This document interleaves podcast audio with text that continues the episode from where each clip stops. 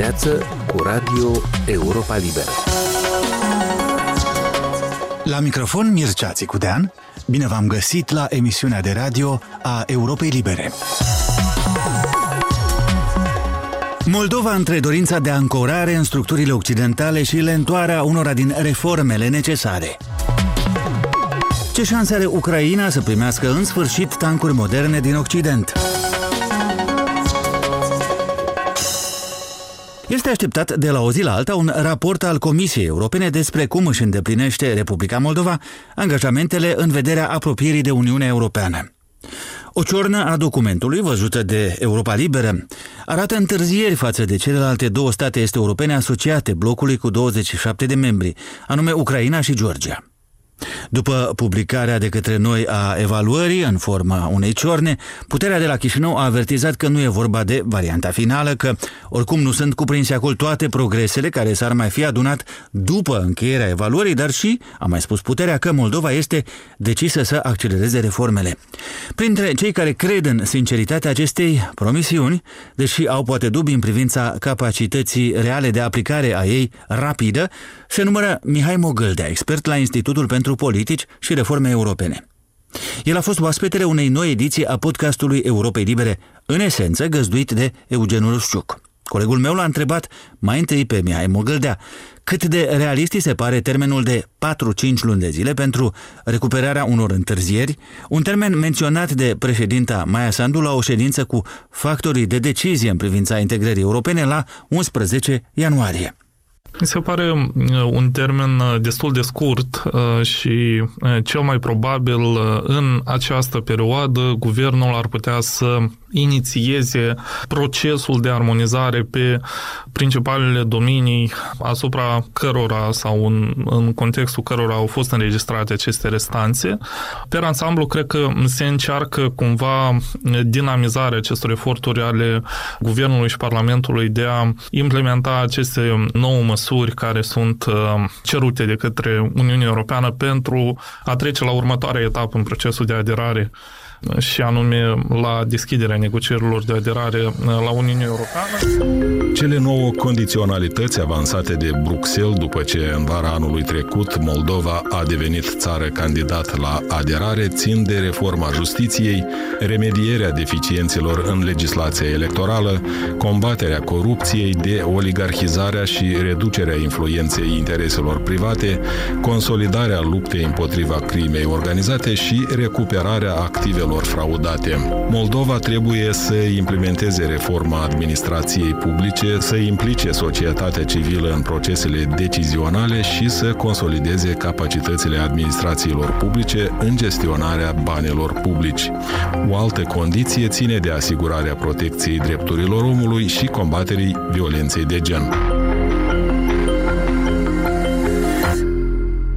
Din comunicarea președinției după această ședință a Comisiei Naționale de Integrare Europeană, a văzut că se încearcă sau se dorește elaborarea unui plan de armonizare a legislației care să grăbească aceste eforturi, să eficientizeze mai degrabă lucrul uh, ministerilor și Parlamentului pe dimensiunea armonizării legislației, ca Republica Moldova eventual în primăvară deja să aibă mai multe realizări pe această dimensiune. Guvernarea dorește ca principalele reforme, principalele domenii asupra cărora există restanțe, să fie gestionate mai bine în următoarea perioadă și la începutul verii, atunci când Comisia Europeană va iniția acest proces de evaluare pentru raportul care urmează a fi prezentat în toamnă, să existe progrese semnificative pe aceste uh, domenii chei, inclusiv pe dimensiunea armonizării legislației. Ce nu au făcut guvernările anterioare pe domeniul armonizării legislației moldovene cu cea europeană? Probabil există întârzieri cauzate de crizele politice multiple de aici de la Chișinău, pentru că vrem noi sau nu vrem, perioada ultimilor trei ani de zile a fost marcată de mai multe crize politice. Între 2019 și 2021 am avut mai multe guverne demise, instaurate, un parlament care nu și-a dus mandatul până la bun sfârșit pentru că a fost dizolvat. Și toate aceste lucruri, evident, au afectat inclusiv capacitatea guvernului și a Parlamentului de a livra pe această dimensiune.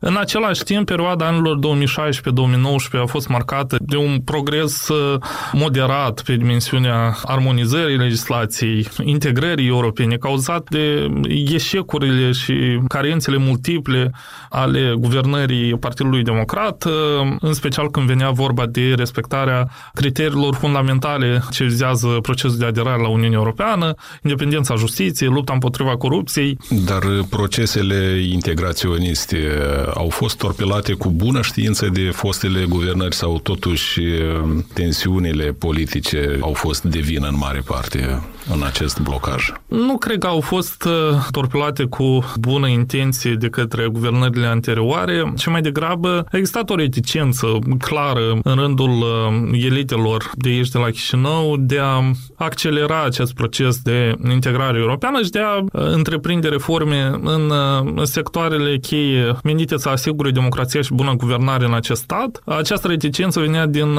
sau pornea de la faptul că aceste reforme urmau să aducă prejudicii asupra afacerilor, asupra activității acestor uh, elite, dincolo de activitatea lor politică, asupra uh, oamenilor din anturajul acestor personaje. Pentru că um, în trecut am avut regimuri cleptocratice care erau conduse de oameni uh, care doreau să profite la maxim de pozițiile pe care le ocupau în stat pentru a-și mări influența, averile pe care le aveau și Au pus mai presus interesele proprii decât uh, obiectivul exact. de integrare europeană. Exact, asta, asta a fost uh, problema aici la, la Chișinău și iată, noi avem până la urmă sectoare cheie pentru securitatea națională, cum este cel energetic, în care nu au existat progrese, deși deschiderea partenerilor externi era una destul de mare. Ne aducem aminte, de exemplu, că în 2019 discutam despre faptul că Republica Moldova urma să recepționeze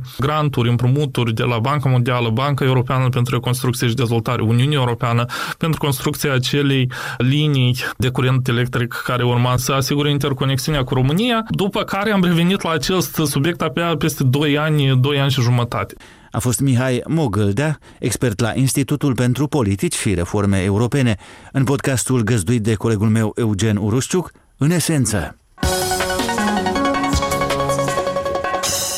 În dialogul dintre Ucraina și partenerii ei occidentali, cuvântul cheie în aceste zile este tancuri.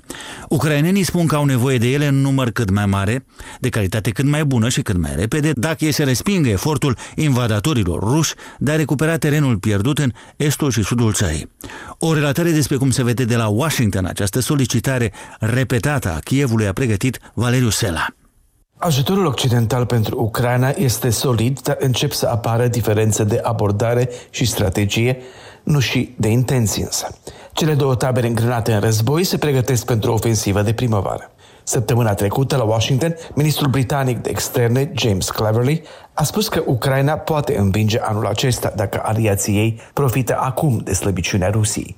Oficialități din Polonia, țările Baltice și Finlanda sunt de acord cu evaluarea britanică. Statele Unite cred însă că ajutorul militar trebuie să continue să fie gradual, în loc ca ucrainienii să fie inundați cu echipamente pe care nu le stăpânesc. Pentagonul crede că acesta poate fi un război de uzură și că resursele limitate trebuie folosite cu grijă.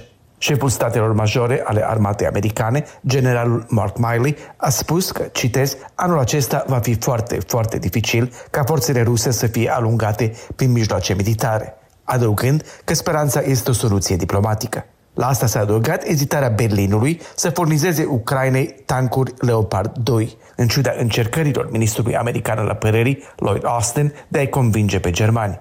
Ucrainienii își doresc cât mai mult armament sofisticat, cu putință și cât mai repede. Germania a spus că va trimite tancuri Leopard dacă și America trimite tancuri M1 Abrams. Washingtonul respingând această cerere pentru că sistemul de aprovizionare pentru motoarele tancurilor respective nu este fezabil în condițiile Ucrainei.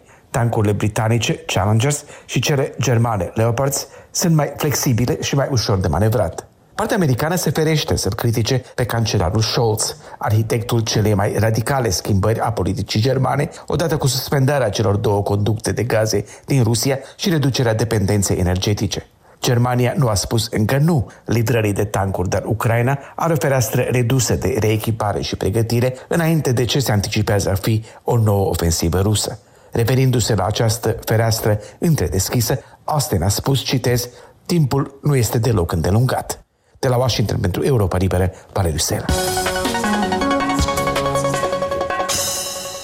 Subiectul tancurilor pentru Ucraina este extrem de sensibil în Germania, țară care, de când cu invadarea Ucrainei de către Rusia, și-a schimbat ce drept în mare măsură comportamentul militar tradițional ultra reținut, trecând peste unele rezerve inițiale ca să ajute până la urmă Kievul.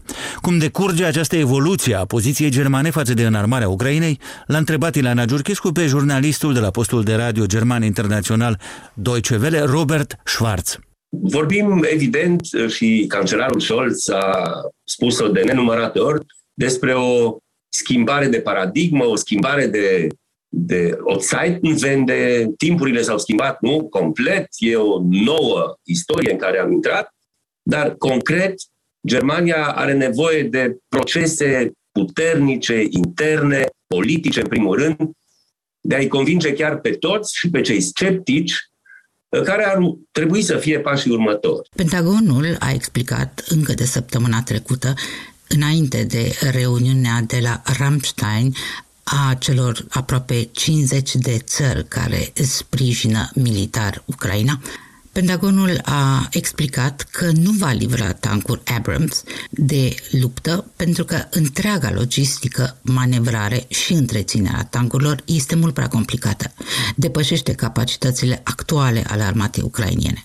Tancurile Leopard de producție germană, pe de altă parte, ar fi soluția cea mai pragmatică, s-a mai argumentat la Washington. Între timp însă și în Congresul American, discursul s-a mai nuanțat cel puțin în cadrul Partidului Republican când vine vorba de eventuala livrare de tancuri Abrams.